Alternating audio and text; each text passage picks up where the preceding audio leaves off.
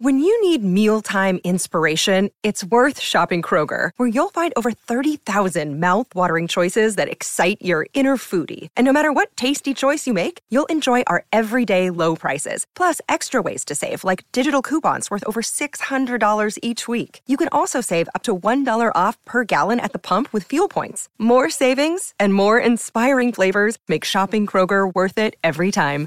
Kroger, fresh for everyone. Fuel restrictions apply. Injured at work in a motor vehicle accident or had a fall in a public space? Speak to Your Claim Lawyers, a no win, no fee personal injury claims law firm that specialises in maximising compensation claims for injured people. Call 1 800 Your Claim or yourclaimlawyers.com.au. It's time to cast off on a new adventure. This is Real Adventures with Patrick Dangerfield and Aaron Habgood. Good morning and welcome to Real Adventures from wherever you're listening right around the country. Patrick Dangerfield and Aaron Habgood joining you this morning to talk all things fishing, boating, and the great outdoors. Good morning to all our listeners out there, Patrick. And I thought it was relevant this week that it's a very exciting week this week. And our producer, Joel Brooks, Massive. We're a few days into this. we, we are a few days in. It happened on Wednesday. Uh, started off with Melbourne versus the Dogs, which was very exciting. Grand final replay. Now, I've got a few questions for you on behalf of the footy season. It's You're playing this afternoon, 2 o'clock, Yes, against Essendon, am I correct? correct. It is. Now, before you get underway, I'm going to get you in a little bit of trouble. I want to. just a really well organised cat supporter you are. Well, I, Essendon I actually asked you. I asked you during the week. You had to fill me in. I said the home game at the MCG. I wasn't too happy with that. I was going to come down to the old GMHBA. Patrick, the season is fast pro- approached us. That doesn't make sense, but it's No, it does. It does. It, has fast approaches. correct. Now, first of all, I want to know how you're feeling, how the body is. You had a bit of an injury-prone year last year with your ankle and your hand and whatnot. Well, you know, sometimes you have those years you know, from a sporting perspective. It's like one thing this leads to the next. So, syndesmosis injury, so sort of ankle surgery. Yep. And because you have surgery on one part of your body, it's almost like as soon as you've been in a system for a long period of time, you're sort of well tuned. So as soon as you have this first period of time where you're injured for the first time properly and you don't do anything for four weeks, other parts of your body start to sort of shut down. Yeah, I've had this drama with my heart. Everything else just shuts down around me. Look, that's probably okay. You've got me there. but you know, so the next, you know, get a little soreness in Achilles, in your calf. So Yep. it was sort of one of those years. Uh, You're glad it finished. and I've been fortunate enough where I haven't had too many of those years. But um, the season has approached us quickly, Redmond. That it's going to be fascinating to see the the, the Western Australian border uh, and COVID implications because of the fact that every other state's been. Um, Well, I'll, I'll sum it up. It's a pain in the backside how WA have approached this. Well, it's it's it's not a it's not a pain in the backside, but most of those teams just haven't had players get COVID, which is a good thing. One, but what it means now is, and West Coast have had a few injuries. It means when they evidently do get exposed to COVID, Yes. you get it, and all of a sudden, West Coast this week they- they've only had like twenty five or twenty six players to pick from. So it, it could have really significant implications for both the Western Australian sides because they haven't had like the rest of the competition eighty plus percent of your list get COVID and therefore be less susceptible to getting uh, the virus. So that's a that's a really big watch this space over in the West because those teams just haven't been um, you know haven't been open to it. Now I'm going to answer my question. You are absolutely firing for the season. You're very fit, strong, ready to go. Had a few of the boys fill me in. They reckon you're well and truly ready to go, which Better is be. exciting for the Cats fans. But give us your top four. Now we'll keep the Cats out of it. I, I, I well, actually, how do you think the Cats are going to go? There's been there's been a bit of Well, there always is about Geelong. Everyone's Yep. like, "Oh, Dad's army." You're yeah. Well, old. I caught up with you at the Cats during the week, and I think half the blokes had wheelchairs. But um, Aaron, they're walking frames. sorry, the frames. My there's bad. a there's a difference between not being able to. I can't talk. I couldn't walk from the car to the entrance. No, I think the um, like like any year, the teams that have great availability will have good success. yep. So fitness is, is half the battle. You get good availability to your list, and it goes a long way. Now, Melbourne are going to be very difficult to beat. Obviously, they won the grand final last season, but you look across the board, they're a really well balanced side. Um, they've got a, a really- Oliver. yeah, brilliant, brilliant midfield. That's clearly their strength, but they've got great intercept defenders, uh, and their forward line's only only improved. So um, they're, they're going to be difficult to beat. Richmond, I think, are going to be at the pointy end of the, the, the ladder once again. Uh, it's, it's interesting f- listening to some of the sort of um, sports journos and reporters around. The so-called experts. Well, no, not. they report on the game. I, I'd question whether they're all experts, but uh, experts, but they give their views on the season. Like Richmond for Minder are, are going to be very, very good. Yeah, right. So- I didn't expect that one. Um, they're a, they're definitely a watch this space. Doggies. Doggies will be very good. Like they're so well balanced across Yep. their entire list. Um, a- and there's going to be patience with some of their players. Like, um, you know, they're they're they're actually they're probably one of the, the biggest challenges in the competition because they're they're probably going to be better next year and the year after with some of the players that have got number one draft picks and the like that that aren't necessarily you know AFL ready now. Jamar a great example of that, but he'll only uh, get better. He'll get some game time, no doubt, this year. But they're led by you know one of the best players in the competition in Marcus Bontempelli, so they'll be up there. Brisbane, once again, injury ravelled uh, a bit last season. They lose Lachie Neale uh, and a few others, so that sort of interrupts the flow that they have in their game. But they'll be very good. I suspect Fremantle will be uh, better again. That'll be a very difficult game to to win over there against them. Whenever you you play them there, They- they're hard enough to play there um, in recent years where they haven't had the you know the quality of of players that they've got this year. So I think they're going to be you know, they'll certainly be a, a top eight fancy. You know, Carlton another, but you know, we'll, we'll get a better idea after the first four rounds, Yeah. Redmond, on where the AFL season is going to sit sit itself. Who do you think's not quite there? Bottom sort of few. Who do you think you might be down that way?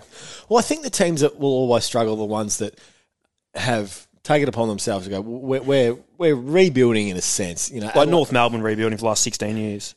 no, they're certainly not that. But they've they've been up front and said we're building towards a premiership, but you know it's not going to happen next year. It's not going to happen this year, but we're putting the, the building blocks in, in place. And if you haven't seen um, Francis play, Jason Horne-Francis, holy crap, that kid is unbelievable. So you know there'll be a building year for for North, but what I will say about them, they have a phenomenal coach uh, in David Noble. So you know build it and they will come. Last footy question: Who's going to be, I guess, the the player to watch out for that's not been the player to watch out? Who's going to really stand up this year that we've sort of heard of but not quite heard of? Well, I think the one that, that, that for me, I, I think of straight away. Um, There's big raps on Daicos and things like that. Are they Yeah. going to come in impact, No, no, or is no, there someone ahead of that no, I'm talking um, players that have been in the system a bit? in the system for a while and have even been all Australian, but I suspect will only even improve. Uh, Jacob Hopper for me from GWS. Oh, yeah? he's somewhat overshadowed by the the polish of Kelly, the goal kicking of of Toby Greene, but he for me. You know, is ready to to stamp his authority on the league in general, and you know, I could very much see him being well and truly in the top ten in the game. You know, come season's end.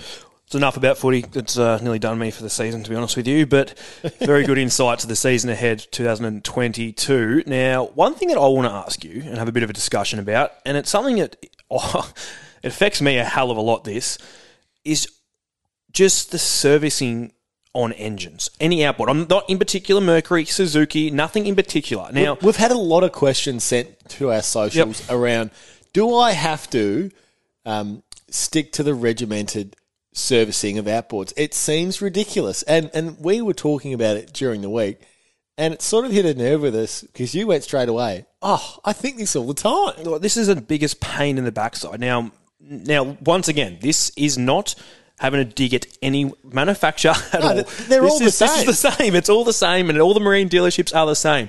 Now, I do want to mention one thing. Evinrude E-TEC, I know they're not really around as such anymore, and the No, no, Aaron, they're not. I was trying to do it politely for anyone that had an E-TEC. They're not around anymore, but they they tried to bring out a three year a three year servicing scheme into the game where you didn't have to get it serviced. I can't remember exactly what the hours were, but for someone like me, I use my engine might- a lot. I'm coming back to the fact that you are complaining about how much servicing that you have to do. Yep. Then you mentioned Evinrude E-TEC. they don't have to have servicing for three years or Yes. three. It was 300 hours. 300 hours, was it? I I hate to be the bearer of bad news, champ, but um, that outboard manufacturer no longer exists. So this discussion's just been shut down. what, what are you trying? Oh no, I just want to give an example. As a charter boat operator, not myself, but just for example, Chris Vasilevsky, Gone Fishing Charters, Crossy, every hundred hours, they've got to get a service.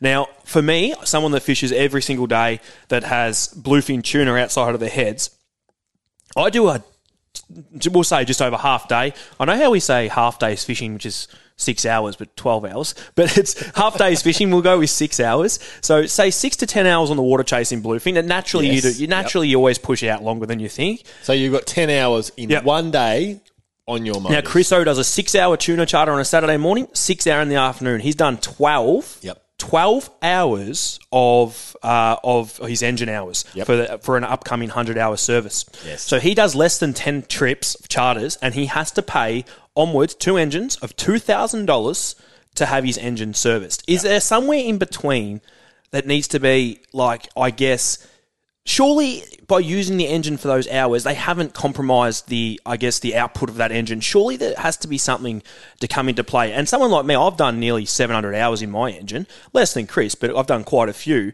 And it cost me up to $1000 to get my engine serviced.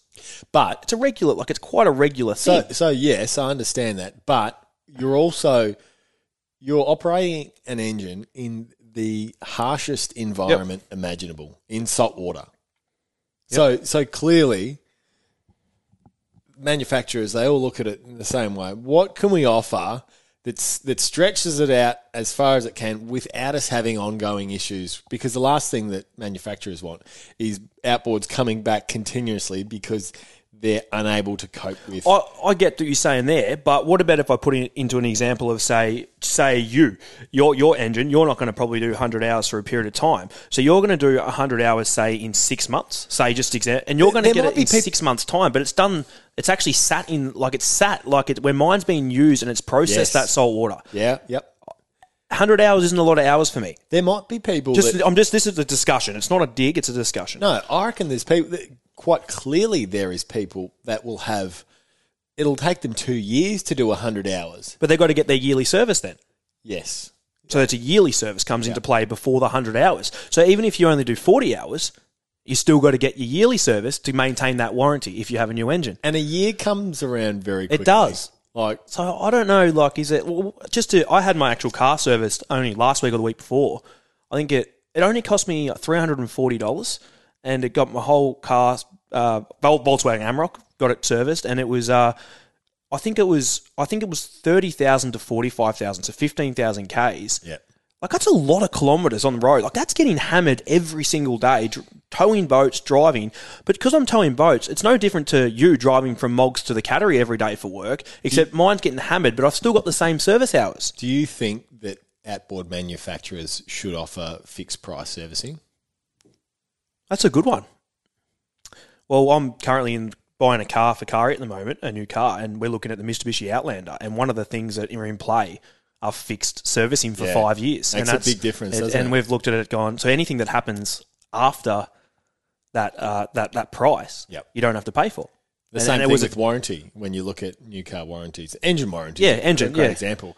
Well, I don't know, it's a there good- is no stress if something goes wrong. Uh, okay, yes, annoyance, and at the moment, it's a real annoyance because you don't have, you know, the outboard availability is a nightmare globally. But at least you know it's it's it's under warranty. Yeah, I, hundred percent. I'm not going to be hit with a ten thousand dollar, um, you know, rebuild of the engine if something goes wrong. Exactly. It, Yeah. It's it's under warranty. Like that's the beauty of buying new. That's the beauty of not looking at you know secondhand outboards that are 15 years old. And yeah, absolutely. What what you know sits in this is is cost and availability. But if you can afford it, that's the beauty of of, of warranty. Well, send it in what you think. If you think that if you use your boat repetitively, so say for example a charter, should it be 100 hours or can they stretch it to say 250 to bring that instead of to 250 hours, which instead of being done in say eight days, Pat, to 12 days, which is, don't get me wrong, it is 100%. The boys are doing this at times with these tuna out the front of their heads. What about Absolutely. marlin fishers up the east coast to New South Wales, tuna out of uh, Port Lincoln, whatnot? All these charter boat guys, two thousand dollars because to be outside of in open ocean, you've got to have two engines on your boat. That's Yes. part of the rules and regulations. So an average service is around that thousand, give or take, either side of it, depending on horsepower. We'll just go with thousand. And uh, Doesn't get doesn't get you much anymore, does it? no, that's why. bucks. And I'm like, it's no dig here. There was a good discussion, and uh, let us know what you think. We've got a massive show of Real Adventures coming your way this morning. We're catching up with Shane Mensforth from SA Angler, our great mates in South Australia. So, SA Anglers, make sure you listen in for that. Shane's actually out on the water, so we're going to get a live report from him and what to look forward to throughout the year from South Australian Angler. All that and more this morning on Real Adventures. You're listening to Real Adventures with Patrick Dangerfield and Aaron Habgood. Welcome back to Real Adventures. Let's find out what's been happening in your part of the country. But before we do that, we're going to head to your week in fishing. Redmond, you've been hitting the tuna. There's been plenty of reports that they've been difficult to capture, difficult to chase. You haven't found that though. If you're patient and if you're you Do the know, right things. yeah. If you are if you're matching the hatch, It's it, I had the long weekend off the tuna as such. I actually, you might have seen if you followed social media. I went out and took my little man out, which is the first time in ages I've had him out in the water. I've been a bit crook, as you know, and you you let him pick up and release a wild great white. a gummy shark. It was one of the funniest things that I've ever seen. You've got this little, how old's Finn? He's nearly two, two in April. Holding this foot, foot and a half gummy shark that it's thrashing everywhere, and he's wheeling it round, trying to throw it over the side of the boat. It was fantastic. I'm allowed to say this, aren't I? My kid's an idiot. He just has no. No, he has no, not. He has no fear of anything. I, I, every time something come in the boat, we had little Port Jacksons. Port Jacksons have got spikes on the back of their dorsal fins, dorsal fin and its anal fin. I'm like. Uh, sorry, not the anal fin, the, the back fin, and I'm going to going to him. Mate, you can't. He comes up to me and goes, "Hold, hold." I'm like, no, maybe not this one, mate. Maybe not this one. Here's a banjo. You can hold a banjo. It can't hurt you. Wait till he picks up a uh, Not say Gurnard. a gurnard. I'll tell you what, he won't be, he won't be picking up. a Oh, no, hopefully it puts a bit of fear into him because he just yeah, it was great to see. But I took him out on the water and we had a beautiful day. It was last Saturday, uh, Sunday, sorry, beautiful day. It was probably one of the last summer days. Let's put it that way. It and was, great opportunity to get kids out on the water without Yeah. hating the day because either the wind's picked up and it's really cold or the swell's pumping in. He was in a t-shirt and shorts the whole time. Had his life jacket on. Mum and dad come out with us as well, and they had a ball just watching Finn play around. But we managed to, just to give you an example of how we managed it with with Finn was I went fishing first. So I, he he knows what whiting are because we'd catch a lot of them. So I said whiting first. We go catch whiting. Not all of us, mate, but uh, yeah. So we went and got some. We actually didn't do that well on the fish. We we got a few whiting, and I just put them. I actually took my big silver po- cray pot. It's a big pot on the boat, and I actually put it upside down for him to stand on. Usually, that's it, and I, and it's balanced out. He can't fall. It's too high to fall over the sides, uh, but he can see over the sides, and the and the snapper rack holds him in really well. But in the end, I filled the whole thing up with water, chucked a whiting in there for him to play with, and I just like him getting the touch and feel of the fish. And he's playing with them, they're kicking, he's laughing he didn't really care what was going on with the rod side of things, but it was more about being time on the water. So we did that. He got a little bit bored of it after a time, so we went and changed it up. We went and got a few squid, which he loves squids. For some reason, he can't say squid. He calls them a taquok. I got no idea why. So we got a few squid. But to, to finish the day on a positive note, Pat, excuse me, we went at the end of the day to see the seals.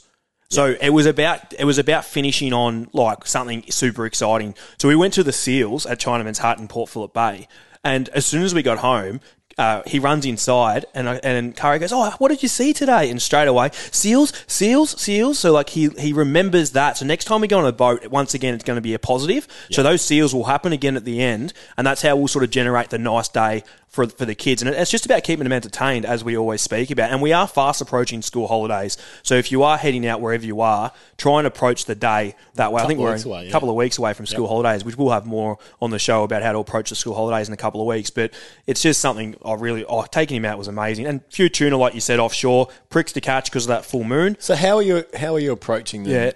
around that full moon? Early morning was the key for me. Yep. I, I knew they'd bite first thing. So as soon as the sun come up, You had a bite time; they were going to bite for two, an hour and a half, two hours. which Bang. which was different to a month ago when we were talking about even even two weeks ago. yeah bite time being ten o'clock onwards. Yep. So it, it- that's why it pays to you know listen to this show.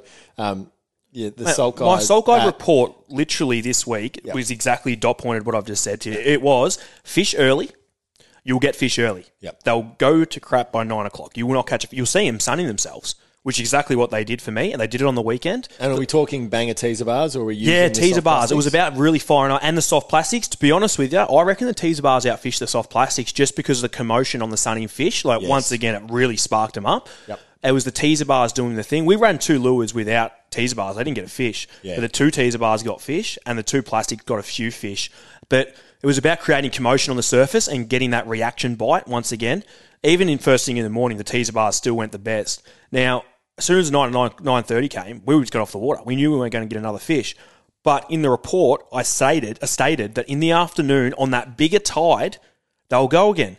Sure enough, I had mates that went out in the afternoon. The fish weren't sunny. They were actually feeding on the surface on that bigger tide in the afternoon. And that was like late in the afternoon, four o'clock onwards. Like it was quite late. Yep. But once again, you're not wasting your day getting up at 8 or 30, 9 o'clock, missing that bite, fishing from 9 o'clock to 5 o'clock like a lot of people do, coming in with nothing and and being like, how I have fished all day for nothing. and not caught a, caught a thing. You literally could have went out for two hours, had the best time. You could have gone back in the bay, got some squid, got some whiting, and you could have done what you wanted. So fishing is a luck at point at a luck at certain times, but a lot of luck you can create yourself by being there at the right times, and we give it to you on the show and as well as Salt Guide. So You mentioned that the whiting have been a little tougher to catch. once again, moon. Yep. Yep, just that moon, slow tides. That afternoon tide was the better tide. Fish that, you'll get more fish. It won't be crazy. You might, someone might get crazy session. Don't get me wrong. You're still pinning your, your squid tails essentially. Yep. And then you're mixing up your baits at all or not? Just pippies on top. Yep. Oh, sorry, pippy on first, and then squid on top. Yep. Burley. If you don't, you'll get on the moons. You'll get six, eight, seven fish, three fish. If you don't, if they stop biting, don't try and get them back with burley as such. Always burley. Yep. But move tw- ten meters. Just, say just small moves. Yeah, okay. Yep. Yep, Just keep active, and and that'll fire them up. And uh, once again, we're off this moon. As of, well, we're off it now. I think I think it was yesterday or the day before. So we're going to see things really increase this week into next week, and then the new moon comes. New moon's not as bad as the full, but it does play a role. And once again, follow your tides, those bigger tides. That's when the fish are going to feed. And then when you're off the moon on those super big tides, when they're super strong, fish the slightly slower tides. So it's about learning the balance of the tides of when the fish are going to feed. They just movement is the key, to fishing. All right, let's find out what is biting in your part of the country. We're starting in New South Wales. The marlin fishing has gone nuts on the southeast coast of New South Wales. Um, even in the, the rain, the Incredible. Fish, the fish is still humming, which is quite extraordinary in itself, Redmond, because quite often when we talk about uh, fishing and we'll talk about uh, Queensland and, and the Brisbane region, which is you, it's it's closed at the moment. You can't even fish the Brisbane River, so it, it's just not worth it. But quite extraordinary to see the marlin go nuts. I couldn't believe it. Uh, I, I literally had people going up there and messaging me, and I said, I think the water will be pretty good on the shelf. It was shocking. I was completely wrong. I was literally completely wrong. I thought it was going to be reasonable. Yep. It was bad, but fish in it, Pat. They had a lot of fish in it. Bowl, multiple, like eight. Some people got eight, ten fish in a day fishing off that Tathra, that Tathra sort of Merimbula area, right up to Bermagui. Uh, Trapman Bermagui, who we like to follow on the show, he had some fantastic vision of how bad the water was Yeah. out of the 12 mile and whatnot. So, yeah, it's, I can't. I got no answer for it other than the fact that it went really, really good. There's a few kings being caught in Botany Bay as well, which is quite surprising once again, given the floodwaters around. Uh, the dolphin fish wide of Port Stephens have been pretty consistent once again, considering the conditions. Uh, and, and certainly be careful, Redmond. There's certain ramps after the flooding. Um, there's been a bit of displacement around some Yeah, of the Colonel- infrastructure around there, which you know, Colonel boat ramp. unsafe. Colonel boat ramp is just a good example. You you're not. It's not usable. You just cannot physically use that ramp. It is stuffed at the minute. So until they get that underway, and don't be too crucial on the council because they've got a lot of work to do. Yeah. Like it's not just a ten minute fix. So they've got a lot of work to do. South Australia, Pat. Yeah, Samson Fish and the Kings running hot. Greenly Islands area. We're going to chat to Shane Mensforth in the next segment, so we'll get a live report of how it's fishing literally this morning. Uh, Port Lincoln has seen some seriously good sand whiting on offer and on little poppers, Redmond, which is a really exciting way to chase whiting. So Well, Shane's a prime example. That's one of his favourite things to do. Shane, he's uh, he loves his poppers more than ever, casting them on the flats there. And we'll ask, we'll, uh, we'll actually we'll bring that up as a topic to talk to him about how to actually approach the sand whiting on the flats. Uh, there's lots of big bronzies as well, which is you know pretty interesting. Doesn't surprise us given the fact that there's been plenty of big bluefin tuna. Um, once they're firing, the big sharks tend to follow it in. Queensland Redmond. Yeah, fishing Tweed, uh, the literally the the water's been horrible up there, but once again, there's certain species that will feed well in that. Uh, bream's fed, the bream have fed really well off the surf, same as the yellowfin whiting and cured worms doing most of the damage. The Sunshine Coast, big blacks out wide, big black male, and they're going really, really well. And uh, the Lake Kalita treat. Now, I don't know if you saw this photo of the barramundi during the week, Pat. I probably should send it to you, but Huge. good photography work because it was a big fish. It was 121 centimeters, which is me- ginormous. It looked ha- like half half the size It of the boat. It looked like a whale that he put in the boat. The way that, like, and don't get me wrong, there was an older gentleman. I don't expect him to be holding up above his head. Trust me, I'm the first to, to disappear when it's hard work. So it was uh, in front of him. It looked like it was three meters long. So it was, uh, yeah, an incredibly big fish. WA, some huge diamond trevally landed out of Exmouth, and the snapper bite. I'm calling it, Pat. I'm, I'm letting you have your little uh, little bit of glory here. I'm calling the snapper snapper capital at the minute. WA. Yes. Fremantle, just going stupid. Like just fish to big fish. Like you're not talking three to fives, you're five to eights. Like Yep. big, big snapper, and they're going mad. Uh, Tassie, Yeah, Eagle Hawk having a great run of school bluefin tuna as well. One of the one of the sort of pinnacle fishing destinations in the country. and just the bluefin recovery is incredible. Yeah. Everywhere we're talking, like even WA had bluefin captures this week, right up to Mallacoota. Like crazy.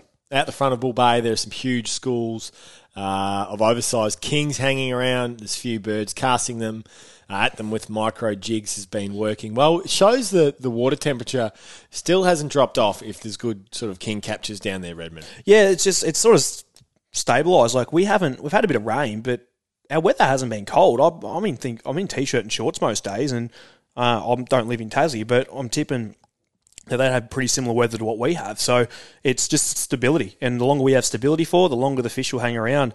Uh, the flathead fishing, last one out of Henry Bay, drifting around, but once again, fish smart, rig on the bottom. Flathead live on the bottom, your rig's on the bottom, bit of squid, and away you go. That is the whip around. We find out what's biting in your part of the country. We got time for questions? Oh, yeah, we do. Actually. one question or two? No, we do. We do. Social Club. We take your questions from social media each and every week. Make sure you send them into our socials. We love to uh, to interact with those that enjoy the show. So Tim's got the first one, Redmond. Uh, Hi guys, I'm keen to get my family into fishing. I fished growing up and loved fishing with Dad out in the boat. It'll be beach fishing for us to start. But it, what are your main generic tips for beach fishing, drifting for flathead? What am I looking for? Those sorts of things um, before moving into into boating. So this is relevant because in a couple of weeks' time, school holidays um, winds up or kicks off. Um, but what are you looking for when you're taking the family down for beach fishing? For those that haven't spent a lot of time beach fishing, what are the, the visual cl- clues that we're looking for when we look out from the car park to an open ocean? Well, we spoke a little bit about the boat earlier, Pat, so we'll just stick straight to land based here. Uh, beach jetties, they're, they're great places to take the kids, but you once again you got to be you got to be careful when you're fishing around them because you got surf, not just surf. You've also got tide around a lot of jetties around the country. So kids fall in with tide before you know it, they can be 30 meters from you in the matter of five to 10 seconds. That can be dangerous. So if you are fishing off the surf, you want to find gutters. Uh, gutters are a place where it's deeper water and it's where the water tends to rush back out. It's like a rip, it tends to rush back out to the ocean. And it won't necessarily be breaking in that spot. Yeah, hundred percent. Yeah, it would just be that it look like that safest place to fish, uh, safest place to swim, swim. as such, but it's actually the most dangerous. But the fish love it. Once again, we spoke at the top of the show. No flow, no go. It's a place where you'll get your salmon schooling in, you'll get your flathead, your pinkies, everything like that. And off the beach, if you can find a little bit of reef structure as such, Fish always live in structure, bait live on structure. So if you're fishing, say, for example, at the front of your place, Pat, at Moggs, you'll probably walk somewhere where you find a little bit of reef structure And you, even if you go down, uh, if you go during the morning on a low tide, work out where the reef is on the low tide. Come back that afternoon on that high tide, and the water will be covering that reef, but there will be fish. You'll know exactly where to cast, where not to cast. So get up nice and high as well. If you've got a nice dune, you can look down on the water. You'll be able to see those gutters easier, and that's where the fish are going to live. Talking about sort of shallow water um, inhabited by smaller fish, deeper water, bigger fish. So as that tide um, comes in, those bigger fish start to come into those shallows as the water increases. They start to chase each other. Are you are you preferring to fish off the beach on the incoming tide or the outgoing To- tide? Is it much of a difference? Yeah, or- to be honest with you, outgoing tide. I know I just said incoming because you can see visually and it helps. Salmon and that won't make a difference. Salmon is fine, but targeting big gummies, bronzies, and schoolies and snapper off the beach. For me, it's about going into dark, and if you can get the outgoing tide, I don't know what it is, but it's definitely the end of the outgoing, start of the incoming. That Is change. anything to do with those fish being in that shallow water column? All of a sudden, the tide's going out. Mm. All right, those fish have got nowhere else to go but out to sea or deeper water. Don't know. I generally don't know. It's a good question. I, I don't. I don't know. It's This just something Where that's you've had the been. most success. It's definitely, and I used to. Don't get me wrong. Don't think I just boat fish. I used to fish the All the beach time. all the time as a kid. That's I, as if Dad couldn't take me out in the boat, I was down surf fishing because we live Ocean Grove, not too far from the beach. We used to ride our bikes and surf fish down there, and definitely like our big gummies and schoolies, hundred percent outgoing end of the outgoing tide to the start of the incoming tide.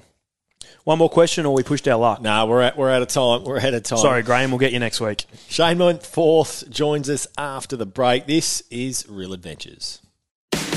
Gearing up for Dometic. Dometic Patrol, an icebox with a sense of adventure. Everything you need for adventures, big or small. Mobile living made easy. Dometic. It's time for gearing up for Dometic. Enjoy the great outdoors with all the comforts of home with Dometic. Shane Mensforth is SA angler. He joins us this morning. Good morning, Shane. Morning, gentlemen. How are we? Going not too bad, Shane. Thanks for joining us. Now, I know Patrick's going to talk to you a little bit about uh, the SA, uh, SA Angler magazine and what's coming up in the next month and in this edition. But I'm going to throw in a cheeky question because I mentioned it at the start of the show. I've seen some great reports of the sand whiting uh, around the flats at the moment, and you've been sharing them on your social media platforms. Can you take us through the popping technique and what to look for and how to approach the sand whiting in the shallows? All right. Well, look, tides are important. I like to fish the run-in tide. Get there probably half an hour after low tide, and then fish the run-in as the water comes up over the flat. Yep. Obviously, the the fish coming in with the water, looking for something to eat.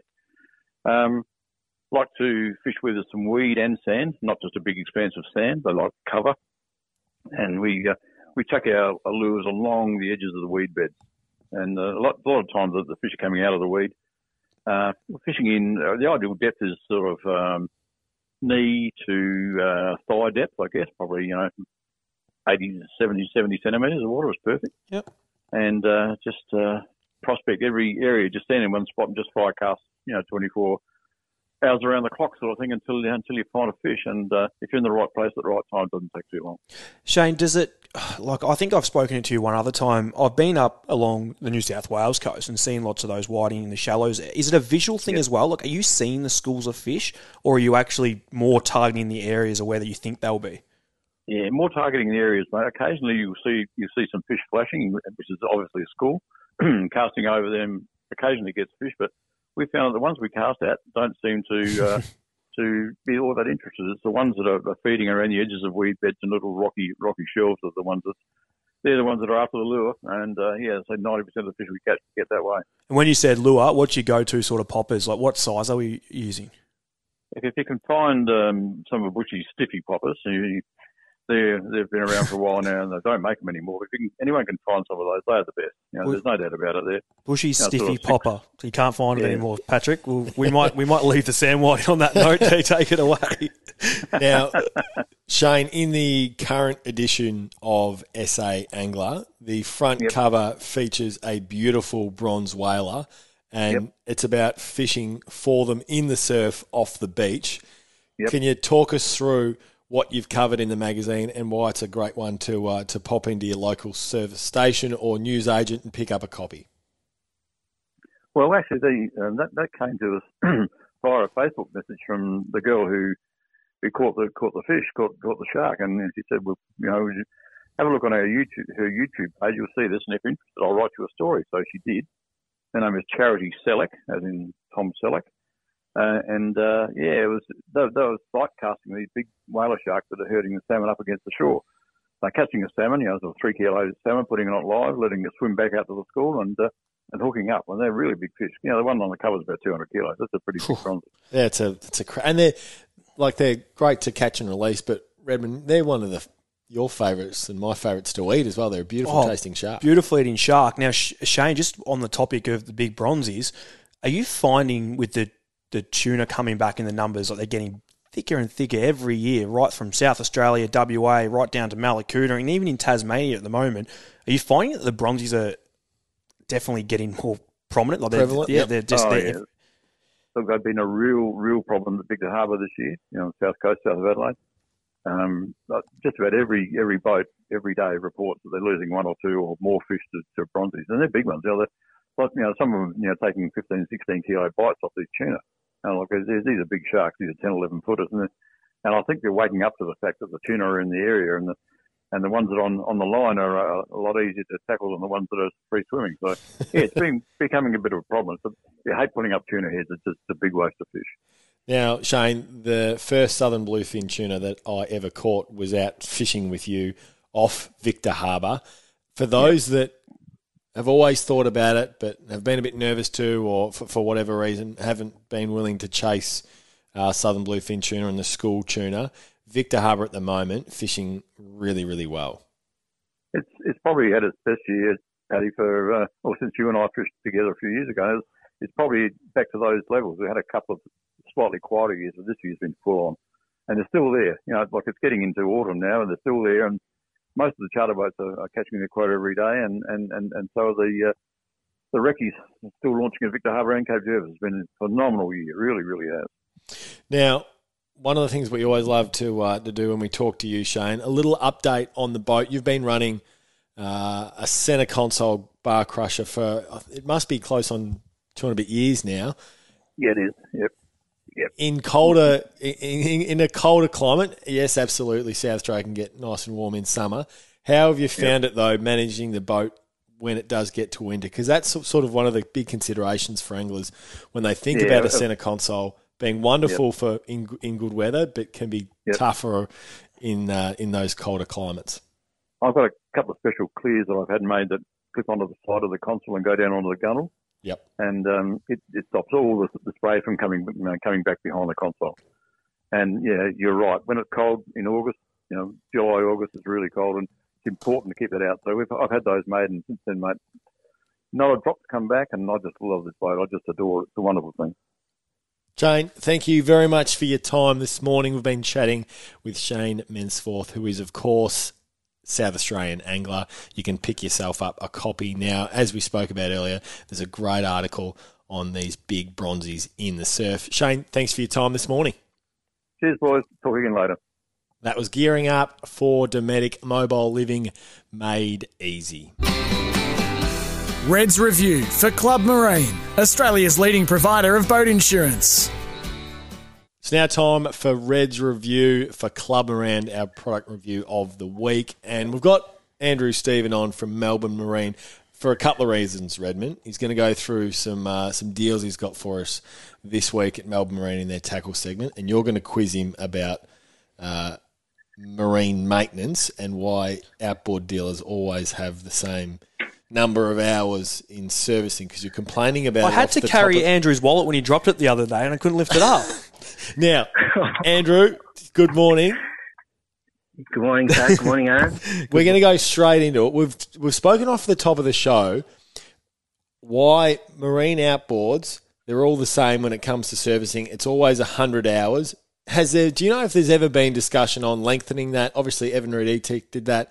It didn't exactly go super well because they don't exist anymore as a manufacturer. Is it simply the marine environment is just that difficult to deal with, and you need the constant upkeep, and you need to keep an eye on on what's happening? I'll throw in just something quickly as well. So the discussion that we had was uh, just an example. Your standard, your standard, uh, your everyday angler, recreational angler, or boat boating user heads out, hundred hour service or one year service. Now you got the the likes of I used charter boats as an example with the tuna fishery. They do two six hour charters a day. They do twelve hours. All of a sudden, ten trips. They're wrapped up over hundred hours. Then it's two grand for a service. Has there ever been conversation with uh, like the charter guys, people like say myself and whatnot, to maybe extend the hours or anything like that? And when when we're ne- it was never, it's never, it's actually not at the dealership. It's not at the, at any manufacturer. It's all the same wherever you go in the world. Has there ever been anything brought up in in your neck of the woods? I think from a recreational perspective, um, the the engine brands sort of you know nominate that hundred hour or once a year servicing. Just obviously the the saltwater environment's qu- quite harsh, Yep. Yep. and the recreational angler doesn't go over their boats um, as thoroughly, I guess, at times as what a commercial applicator uh, may do. So obviously, if it's going back to a dealer once a year, they're getting the opportunity to have it checked out properly to make sure that they get the full benefits of the season ahead um, to use their boat, or whether it's you know during winter when it's not so busy as well for for most of the dealerships, they can take their time and go through it properly. Uh, in terms of commercial guys, I know some brands will certainly look at it on a case by case scenario um, to give that that opportunity to extend the hours. Guys are, are high high users of of, uh, of commercial product. You know, they're racking the hours up quite quickly. Yeah, Yeah. yeah. So, you know, I think along the lines of Mercury and um, Suzuki and Yamaha, those guys, they, they tend to look at them in a case by case scenario. And if there's the flexibility there to be able to extend it to someone, I think they'll, they'll take it on board. There you go, That's the answer. There you go. See, during the If show, we've the gone. New 600 though, as well. The new 600 that Mercury just released, that's got a, a 200 hour maintenance schedule. Yeah, that'll last Aaron about uh, seven days. I reckon. it'll it'll it'll make me fl- it'll make me fly. oh, but how good's that? We've gone from the start of the show. You've been questioning it, It was just a discussion. and half an hour in, we've got an answer from Andrew. Now, Andrew, Let's talk about the tackle sale. This, we, we need some we need some decent value for money here. What do you have for us this weekend or this week? Rather? Yeah, yeah. So starting on the 24th of March, we're going to run a 25% off all fishing tackle um, sale upstairs in our shop. So I think it's Thursday, Friday, Saturday. So 24th through to the 26th of March. Um, there's yeah 25% off store wide on all our fishing tackle. and this isn't just a service station stop pat where you see your your King Neptune hook sitting on the side of the thing, side of the rack or anything like that. This is a this is a tackle store. Like I'm not playing with you. This I is don't a- mind that. That's good from you. Well, it was, it was uh, I, was, I used to have them at Safeway too when I was a kid. They were good, but they do have some of the top brands at uh, at Melbourne Marine Centre. Is, is. Lee going to be there? So we No, can Oh, this is the issue. off? That was just oh, this was the selling point. We'll come if Lee's not there. Well, I can make anything happen. I kind of need him here for those few days. No, well, that's the thing, though. You, you literally go to the store. You're not just dealing with one of the boys that are mechanic. You're dealing with Lee, the Jamie, like yeah. Jamie, the guys that actually fish and use these products. So, take it away, Andrew. What was it again? Uh, 24th through to the 26th of March, we've got 25% off all fishing tackle upstairs. Bang. We're looking forward to that. Andrew Stephen from Melbourne Marine. And that is Red's review for Club Marine for this week. I'm giving it to him. He's done well. Put him on the spot twice. Andrew, Melbourne Marine Centre. That was Red's review for Club Marine. Insure your boat or jet ski with Club Marine, Australia's leading provider of boat insurance. Check the PDS to see if this insurance is right for you. You're listening to Real Adventures with Patrick Dangerfield and Aaron Habgood. Welcome back to Real Adventures. It's time for Red's tip. Fuses, Patrick. It's Yeah, a I like- must. I like this. It's a must. Yep. You can buy a. I'm going to call it a tackle box kit. Parts four in Ocean Grove, the joint's called where I went. So any automotive place, Yep. you can go in and buy a fuse kit. And this is something that you should have anyway. Oh, I think Like, so. It's I think it's a massive thing to keep in the boat. Now, bilge pumps, they're designed that fuses go first before things blow. Yep. So I've gone, I go through a fair few fuses. Like I get line caught in the bilge, whatever it is. Well, let's be honest, we won't say line. Lots of line caught in the bilge, and it gets caught. Fuses pop. Blah blah blah. There's nothing So worse than don't crack having. it over the fuse. Crack it over the fact that, oh, hang on, no, this is meant to do this. It's a good thing that it's happened. It's a great thing if your fuse blows. It means it's done its job. Yes. Don't do what I do, and if it's taking a 15 amp, I don't put a 40 in to avoid it like I do. But it's uh, it's it's definitely something to have. I think in the cabin of the boat, store it away up the side. It's a little little fuse kit. I think it cost me 30 bucks. I put one in your boat, and I put one in my boat, and it will get you you out of trouble, say for example chasing tuna, blood all over the deck, and your deck hose goes, change the fuse, away you go, the mess is gone. Now time for the flying gaff. It is time for the flying gaff, and I'm handing it back to you because we were talking during the week. We love following the cricket, but the gaff this week is heading to the Australian selectors because we can't, for the life of both you and I, understand how it has taken the last test and this one for Usman Khawaja to get back in the Australian side. When he comes back in, and he, he, he should have had four centuries. He has looked unbelievable. My man Uzi, he's he, I, I've always liked him as an opening batter, and nothing against Harris. I've actually met Harris in person. Lovely fella, nothing personal. Isn't it Uzi funny? should have been there from the start, though. I'm Isn't it- sorry, Harris. Isn't it funny how in, in sport sometimes these things just happen? and It's like, oh, scoring well in the in the Sheffield Shield is it going to translate to Test cricket? And it just sort of Do you know what the- peters along, and then they come back, and you just forget how goddamn great they Do you know are. what the best part about this whole thing was? Cameron White had a massive argument with him about Harris shouldn't be in the size Uzi should be, and he got stuck into me a bit. Harris is like the go, you reckons? Harris has now dropped. Uzi, like you said, nearly 500s. Cameron White, see you later. Thanks for joining us in the show this morning. We hope you've enjoyed it. We will see you next week on the water for real adventures. It's Tyre Power's Big Footy Final Sale. To kick things off, you can get the power to buy three and get one free on selected Toyo passenger car and SUV tyres. Tyre Power's Big Footy Final Sale can't last.